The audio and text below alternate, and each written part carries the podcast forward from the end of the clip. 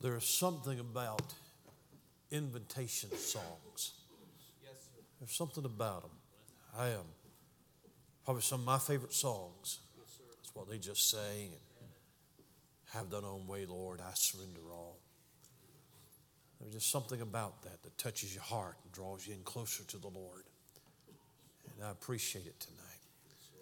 I appreciate the sweet spirit of the Lord in this place tonight. Appreciate Him touching our hearts, touching my heart tonight. I'd be fine tonight if there was no preaching. I'd be fine with that. I'd be fine if we just worshiped Him tonight. Let's just pray tonight. Let's just, just, just do that. Let's just have a word of prayer. Father, I am grateful in my heart for you and for everything that I have in you. I think about my heritage. Think about my family, the church that you allowed me to pastor. Thank you for my children. Thank you, Lord, for the call to preach. What a privilege that is. So many times, so many times, you should have wiped your hands of me and said no more. Too much dross. But I'm glad you never threw the clay away why you use me, why you allow me to still preach and still serve you. I do not know why, but I'm grateful for it. Thank you, Lord, for touching our hearts tonight. These men singing and drawing us in just a little closer to you. I'm grateful for it. I pray you help me tonight, Lord, and pray you clear my voice and allow me to preach just for a little bit. Whatever it is tonight that we need, I pray that you'd give it to us through your word. Give us liberty in this service tonight, I pray. In Jesus' name and amen. Matthew chapter 17 tonight. Would you find it with me? I've been battling sinus infection all week, and I've been taking whatever drugs I could take. I feel like that woman with the issue of blood haven't grown better, rather grown worse. But y'all pray for me tonight. But Matthew chapter 17 tonight. If you will, look at verse number 14. Fellas, I enjoyed that singing tonight. Bless my heart. Bless my heart. When they were come to the multitude, there came to him a certain man kneeling down to him and saying, Lord, have mercy on my son for he is lunatic and sore vexed. For oft times he falleth into the fire and oft into the water. And I brought him to thy disciples, and they could not cure him. Then Jesus answered and said, O faithless and perverse generation, how long shall I be with you? How long shall I suffer you? Bring him hither to me. And Jesus rebuked the devil, and he departed out of him, and the child was cured from that very hour. Then came the disciples to Jesus apart and said, Why could not we cast him out? And Jesus said unto them, Because of your unbelief. For verily I say unto you, if you have faith as a grain of mustard seed, you shall say unto this mountain, Remove hence to yonder place. And it shall remove, and nothing shall be impossible unto you. Albeit this kind goeth not out but by prayer and fasting. The text immediately before this in chapter 17 is the Mount of Transfiguration. It's where Jesus had taken three of his disciples, Peter, James, and John, up into a mountain for a season of prayer. And it's on that mountain that the Father allows the glory of Christ to break through that veil of flesh and the disciples get to see Christ in his full glory. We call it the transfiguration because of verse number two. He was transfigured before them. His face shone like a sun, his garments became as white as light. On top of that, Elijah and Moses, they make an appearance there, and so these disciples are privileged to see some things that no other man has ever seen. But now the Lord and those three have come off of that mountain back to the other disciples and the multitude that are waiting for them. And when they come off of that mountain, one of the first people that they encounter is a father from somewhere who begs Jesus to help him with his son. His son is described in pitiful terms. He's possessed of a devil. That devil is torturing him. But the point of the incident is not to demonstrate Jesus' power over demonic forces that has been demonstrated before time and time again. But that story serves as simply a backdrop for the disciples' failure. Evidently, this father has brought his son to the nine disciples who had been left behind. They had earnestly tried to cast out the devil and they had utterly failed. And so Jesus did what they could not do, and the man goes on his way. And then sometime later, those disciples come back to Jesus. They're bothered by their failure, and they privately ask the Lord, Why did we not have the power to perform that miracle? Now, at first glance, there are several lessons to be drawn from the story, and the most obvious one is that you can't live on a mountaintop and help people. Peter had wanted to build three tabernacles. This is so great and wonderful. Let's just stay right here. But the problem is there are real people with real problems down below, and we are called to minister to them. So you can't sit in your ivory palaces and have any kind of ministry. You have to touch people if you're going to help them. The song says, How can we reach a world we never touch? It's good every once in a while to have a mountaintop experience and, and see the glory, but you can't become so heavenly minded that you are of no earthly good. When you come to church, it ought to be a glorious experience. It has been tonight for me. And it ought to be a heaven top experience. And, and I hope that you leave church charged up and revived and, and excited about Jesus, but it better not stop there. Because you're going to rub shoulders tomorrow with hurting people, confused people, lost people. And what we're supposed to do is we're supposed to take what we experience in the mountaintop experiences of our worship and our walk with God and go down into a lost world and share Christ with them. You can't live on a mountaintop experience if you're going to help people. You can glean from this story as well that great victories are always followed by great defeats. One of the most glorious scenes in all the Gospels is Transfiguration, followed immediately by one of the most pitiful scenes, one of the great failures in the Gospels. And how many of you know that you can be on the mountaintop on Monday, be down in the dumps on Tuesday? You can leave church Sunday night shouting it out with the victory. Monday morning, your boss cuss you out and you lost all your shout. Huh? That, that's how it happens. And so nobody stays on the mountain. Valleys and defeats are part of something that all of us have to live through. And, and, and by the way, that, that's actually a good thing. If you just stayed on a mountaintop all of your life, you would be of no good to people because you would have such a lofty view of yourself. But if you lived in the valley all of your life, you'd be so depressed you couldn't help anybody there either. Right. So God gives us highs and God gives us lows. The focus of the story, however, is the failure of the disciples. In verse number 19, they said, Why could not we cast him out? Now, it's a troubling question, and here's the reason why. God had previously, Christ had previously given them power to do that very thing. Right. Hold your finger right here, go to Matthew chapter 10, just a couple of chapters back. And in Matthew chapter 10, if you will, look at verse number 1.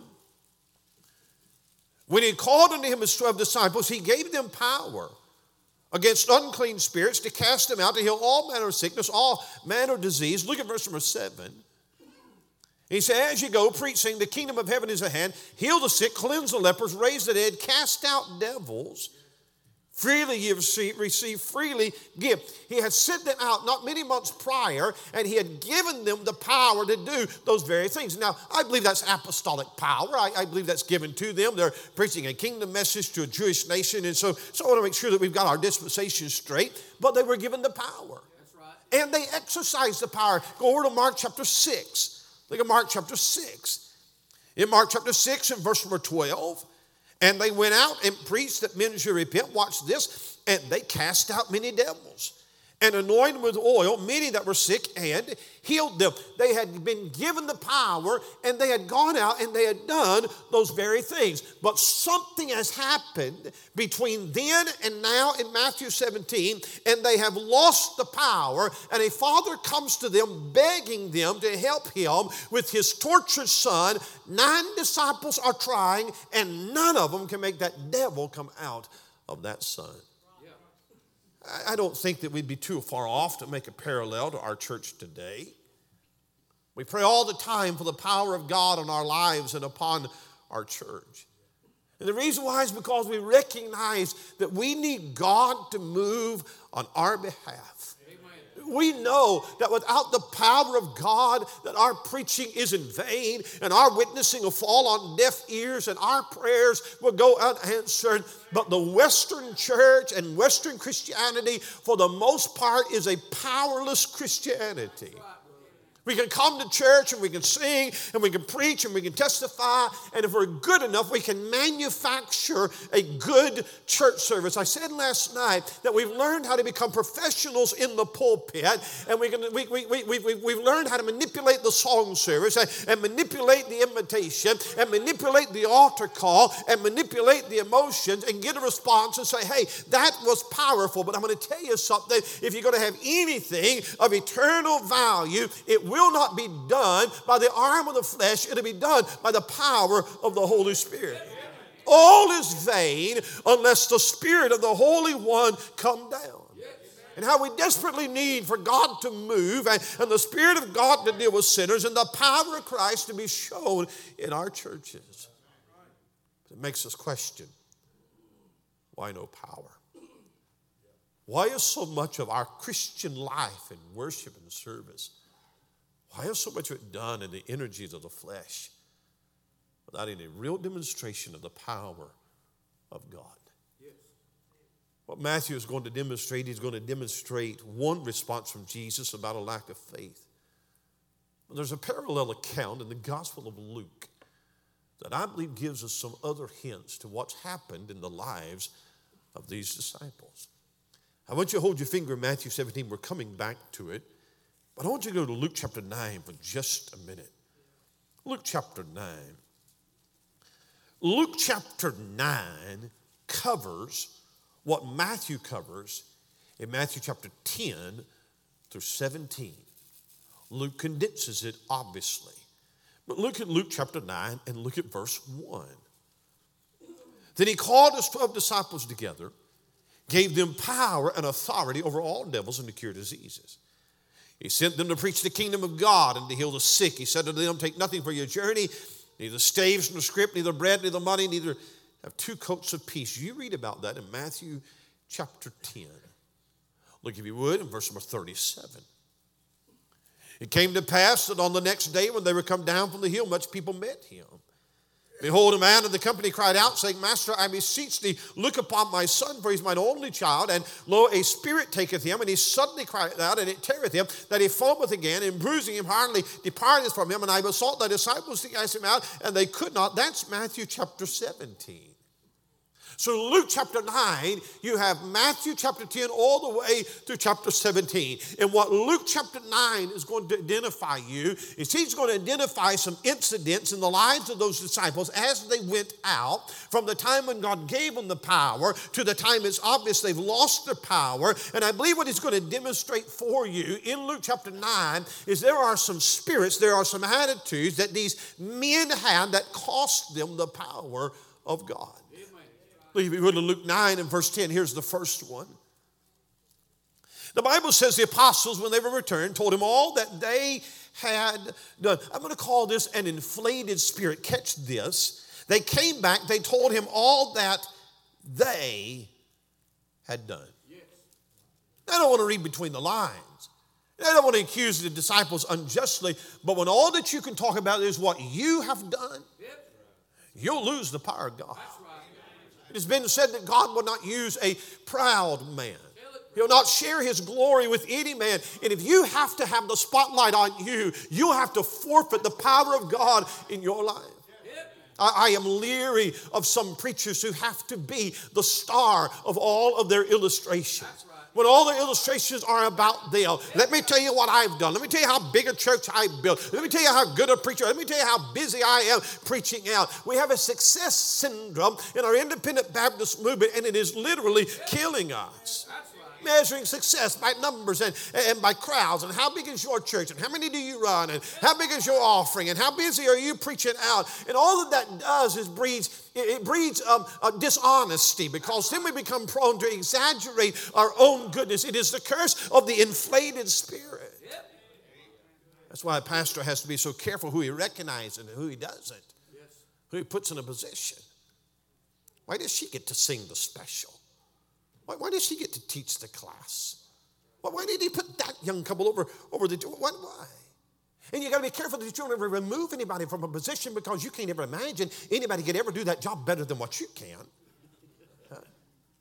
And what we really, what we really need is to remember, remember that you and me and all of us, we are nothing without God. It's an inflated spirit. I'll show you another one in verse 49. Verse 49, John answered, said, Master, we saw one casting out devils in thy name, and we forbade him because he followeth not with us. I call this an inconsiderate spirit. John reports, hey, by the way, Lord, while we was out preaching, we encountered another man. He was casting out devils. He was doing it in your name, but we rebuked him because it wasn't part of us. Now, he's doing a good thing, and he was doing it in your name, but he wasn't part of the 12. Huh? I, I, he, he wasn't in our camp. He wasn't part of our circle. He didn't belong to our fellowship. He wasn't part of our group, so we didn't have nothing to do with him. Now, don't run out of here and say, I've opened the door to compromise. I don't believe that. There's people, there are churches in our town we're not going to hook up with. There are some people I am not going to fellowship with. But independent Baptists have become so cliquish and so clannish that we don't fellowship with anybody. If you don't cross every T and dot every I exactly like I do, and if you didn't graduate from my alma mater, and if you don't support my school, and if you don't believe what I believe about the gap theory or whatever it might be, something really critical and I tell you that when you become so spiritual that there ain't nobody you can fellowship with, and you can't allow any disagreement among the brethren, that inconsiderate spirit will rob you of the power of God. What he says in verse 51. It came to pass when the time was come that he should be received up. He said fastly, set his face to go to Jerusalem, sent messengers before his face, and they went and entered into a village of the Samaritans to make ready for it. They did not receive him because his face was as though he would go up to Jerusalem. And when his disciples, James and John, saw this, they said, Lord, wilt thou that we command fire to come down from heaven and consume them, even as Elias did? Now, I always thought that was kind of funny. How are you going to call fire down on them? You can't even cast the devil out. Huh? Pride has put them on a pedestal. Ain't nobody spiritual as we are. Right? And, and, and there are some men tonight, they'll never be able to help people because they have such a low view of people. I can listen to a man preaching. I can tell you what he thinks about Christ, what he thinks about himself, and what he thinks about other people. And I know people are carnal and worldly and stubborn. I, I know all of that. But if you put yourself on such a high spiritual plane and everybody else is just a notch below, there'll be no power in your life. It's got to be the love of God. There's got to be some grace. There's got to be some kindness. There's got to be some compassion there. That, that inconsiderate spirit. I'll show you another one.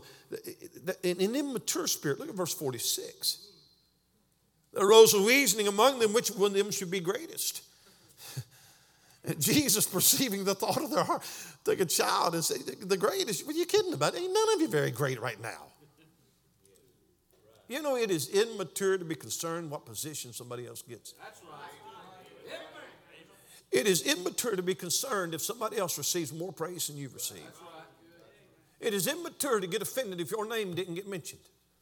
Or if they missed your birthday in the bulletin somebody didn't sing to you. That self promotion will cost you the power of God. That's what happened. So, what I'm trying to say is that when you come to Matthew chapter 17, there are some things that have happened in those two months period, and there's a spirit that has come over these men, and it has cost them the power of God. Amen. It is that lack of power that is highlighted in this passage a lack of power. And because they didn't have the power, they failed. And the story is not to tell you about the little boy, it's not to tell you about the faith of the father. The story is there to tell you about the failure of the disciples. They could not. And nobody likes failure. We're all geared to success, aren't we? We're all, we're all geared to broadcast our successes and hide our failures. I want you to know how great I am. I want you to know that everywhere I go, the power of God falls so I can put it on Twitter and brag about myself. I, I, mean, if we have a record, if we, if we break a record attendance, we put it on Facebook. If we don't, we don't say nothing about it. That's right. Right?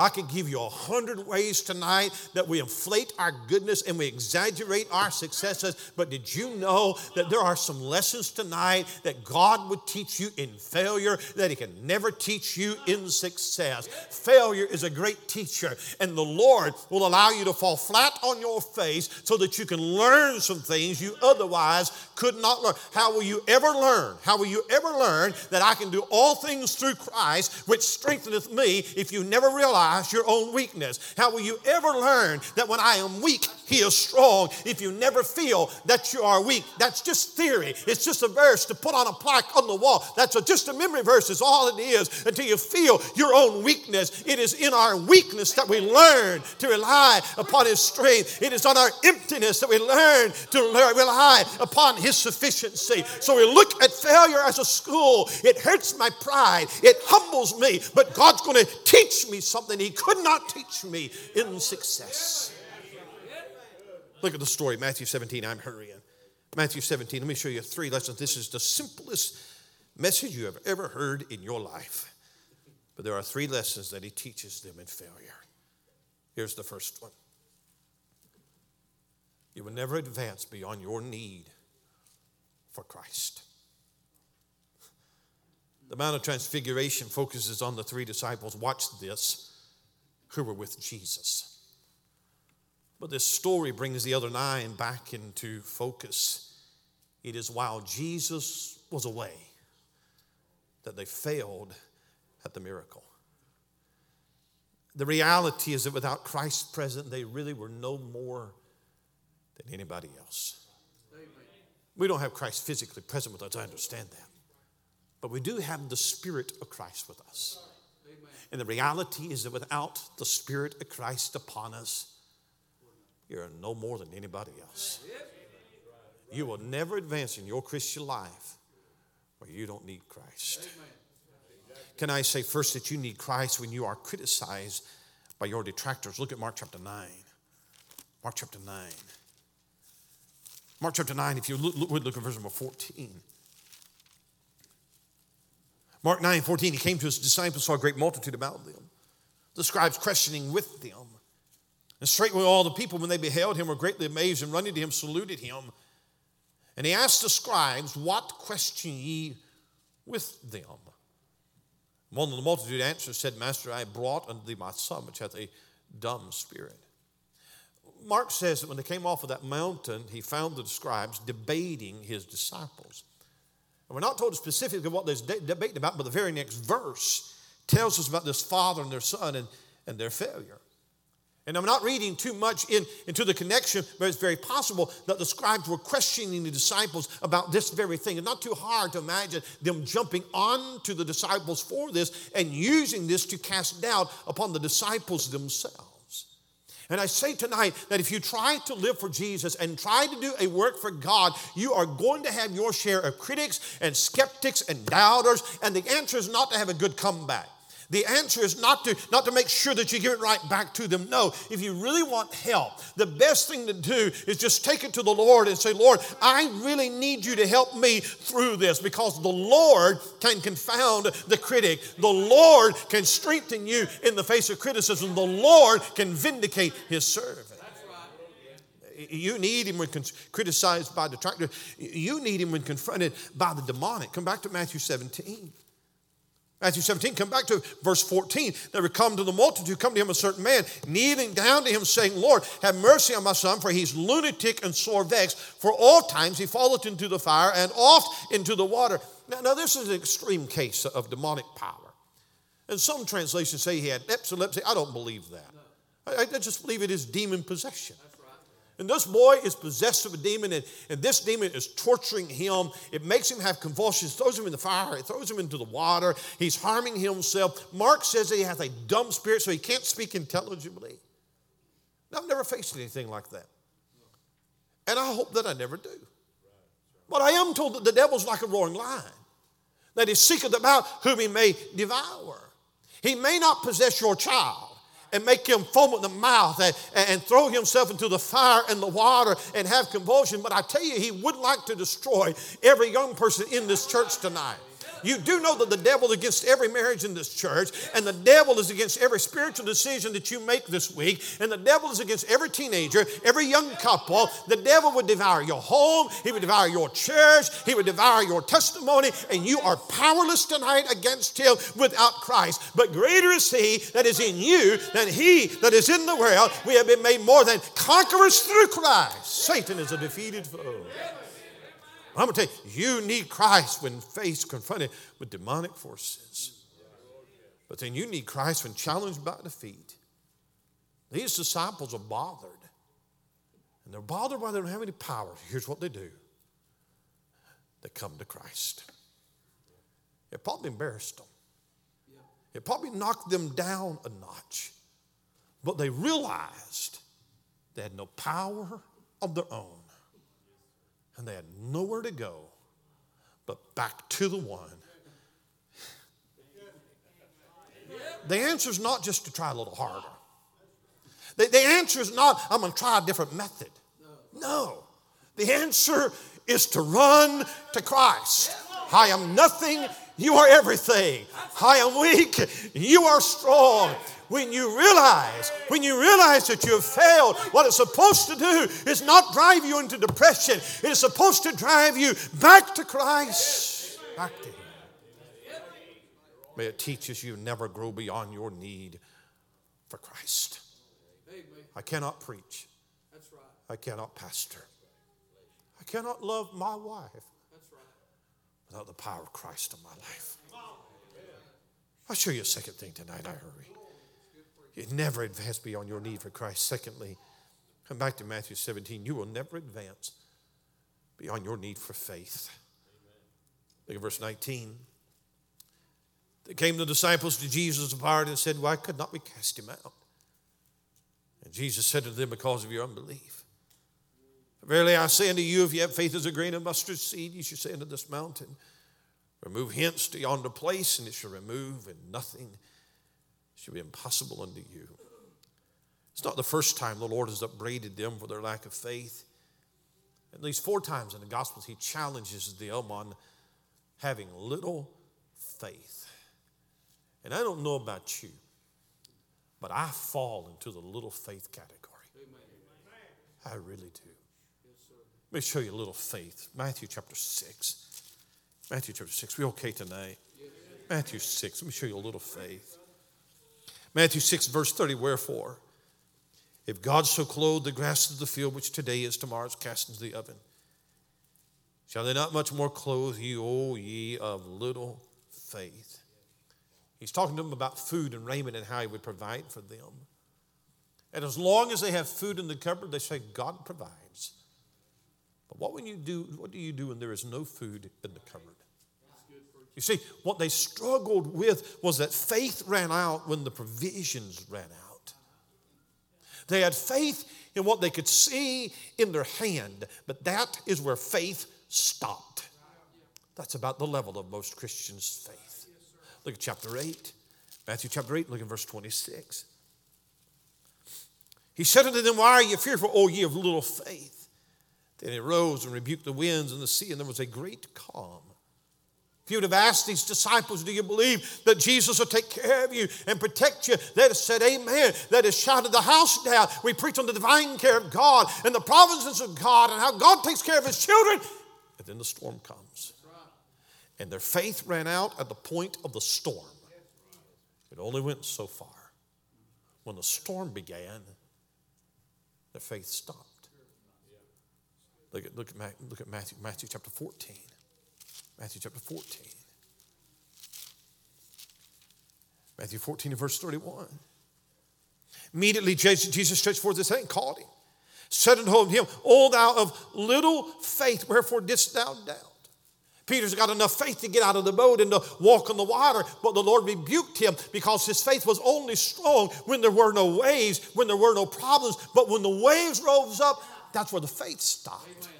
You see, little faith is believing God when you have something in your hand. When I have resources, that's what I say. I know God provides. When I don't see any danger ahead, I say, I know that God takes care of His children. When I'm at calm in my soul and there are no storm clouds on the horizon, I say, I've got faith in the peace of God. But great faith says, I trust God when I don't have anything in my hand. Great faith says, I trust God even when the storms are coming right now. Great faith says, I still trust Him in the middle of the storm.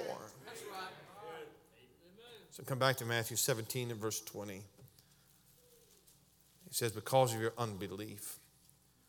Now, watch this tonight, and I, and I, won't, I won't get deep into this, I'll just mention this. Verily I say unto you, if ye have faith as a grain of mustard seed. Now that, now that seems a little contradictory. He has just upbraided them for little faith. And then he says, You need faith as a grain of mustard seed. The mustard seed was the smallest seed that they had. So, so, how is this not saying that you need just a little bit of faith to accomplish great things? But it's just rebuked them for having little faith. That seems like contradiction, don't it? Seems like. You don't want to say anything because you're afraid it might be. I don't have it all figured out. I know that the mustard seed is very, very small. But here's the second thing you need to know about it the mustard seed is very, very small, but it grows into something very, very large. It doesn't stay small. It is not that you just need a tiny bit of faith. No. It's you need to exercise that tiny bit of faith for it to grow into something big. Every Christian man or woman of great faith that you know didn't start with that. God didn't just all of a sudden dump a big bucket of faith on them. No, they started with a little faith and started trusting God and walking with God. And over the years, that great, that little faith has grown into a big thing. If I took my grandson on a tape, set him on the table and told him to jump in my arms, he'd probably be hesitant, he'd probably be scared. But if I could ever get him to jump that one time and I catch him, He don't have no problem after that. He'd just keep on a jumping. Now, if he ever jumped and I missed him, don't believe I could ever talk him into jumping again. And if you ever step out by faith and find that he catches you, it won't be so hard to step out the next time. And the Lord Jesus, he upbraided the disciples for their lack of faith. What they, what they learned in the moment of failure is that there are some things that you cannot do on your own. You're going to need God to provide. You're going to need God to intervene. You're going to need God to meet the need. And there will come a time when you will find that your self sufficiency is not enough. And you've got to trust God. Without faith, it is impossible to please God. That is for every stage of the Christian life. You will never advance. You will never be so great of a Christian that you don't need to just trust Him in faith. I come back to Matthew 17. Lessons you learn in failure, you'll never advance beyond your need for Christ. You'll never advance beyond your need for faith. Verse 21, you'll never advance beyond your need for prayer. Howbeit, this kind goes not out but by prayer and fasting. And I believe the hardest Christian discipline, if we can be honest, is probably prayer. I don't have a good reason for why that is. I suspect that our churches probably suffer more from a lack of prayer than probably anything. And if we could just be honest tonight, if we could just be honest tonight, most of us would probably say that our prayer life is the weakest part of our Christian experience. Because most of our prayers are last minute desperation Hail Marys or shallow, selfish, superficial prayers. God bless me, give me more stuff, never help me get sick again. Oh, yeah, bless all the missionaries. Amen. Uh, if that sounds like your prayer life, you probably know there's more to prayer to that. But that might be all of your prayer life. I think one of the reasons why we lack in prayer is we misunderstand prayer. Prayer is not reading a prayer book. To some brands of religion, prayer is reading something out of the back of a prayer book. And we would be real quick to criticize canned prayers read out of the back of a prayer book. And I don't mean to offend anybody tonight, but I wonder if some of the own prayers that we pray in our services, it's no more than vain jangling. That the prayers that we pray in public corporate worship, it's just prayers that we've prayed over and over, and we don't even think about it. Bless the gift and the giver, those who like to give and those who can't. Amen. I'm not against praying that, but nothing wrong with it. But prayer is not just a canned phrase. Can I tell you that prayer is not just asking and receiving? One of the classic books on prayer, John R. Rice wrote, Prayer, Ask. It is an excellent book. It's a great book on prayer. You learn so much. But in that book, he says that prayer is just asking and receiving. There's a lot of prayers in the Bible where there's no request made. Jeremiah prayed, no prayer request. Jonah prayed, no request. What kind of relationship would you have with a person if the only communication you ever have with that person is asking them for something? If every time you call me you needed to borrow $20, we'll probably get to a point where I quit taking your phone calls.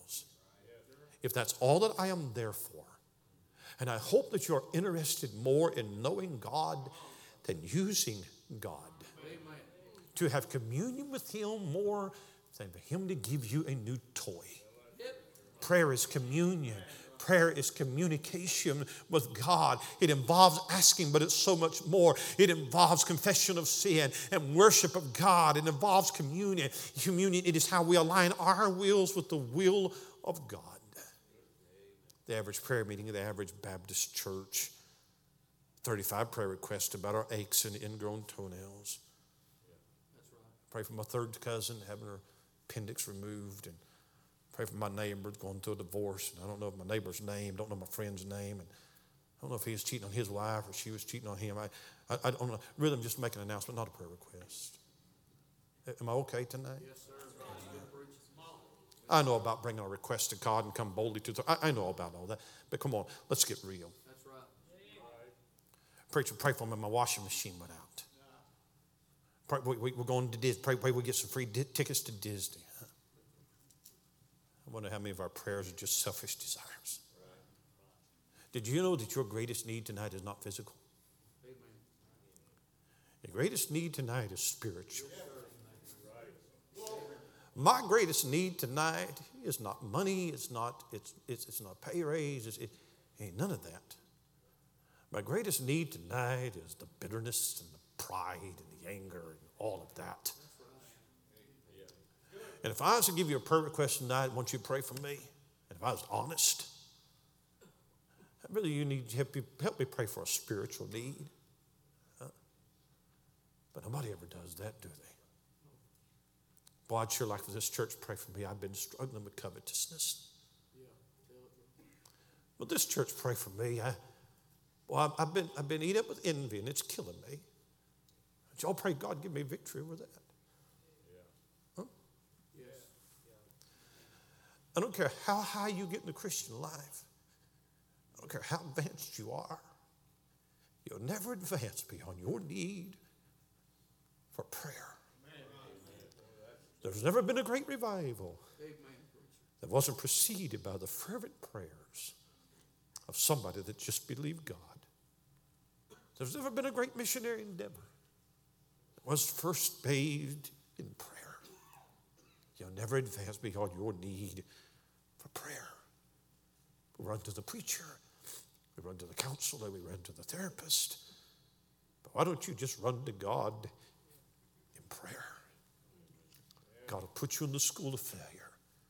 He'll let you fall flat on your face, and everything that you touch fails. And every day is just disappointment after disappointment after disappointment because He knows that as long as everything you touches turns to gold, as long as you're on the mountaintop, there are some things He cannot teach you. Boys, would you come back tonight? I want you to sing that song, Pass Me Not, O Gentle Savior. Heads about our eyes closed tonight.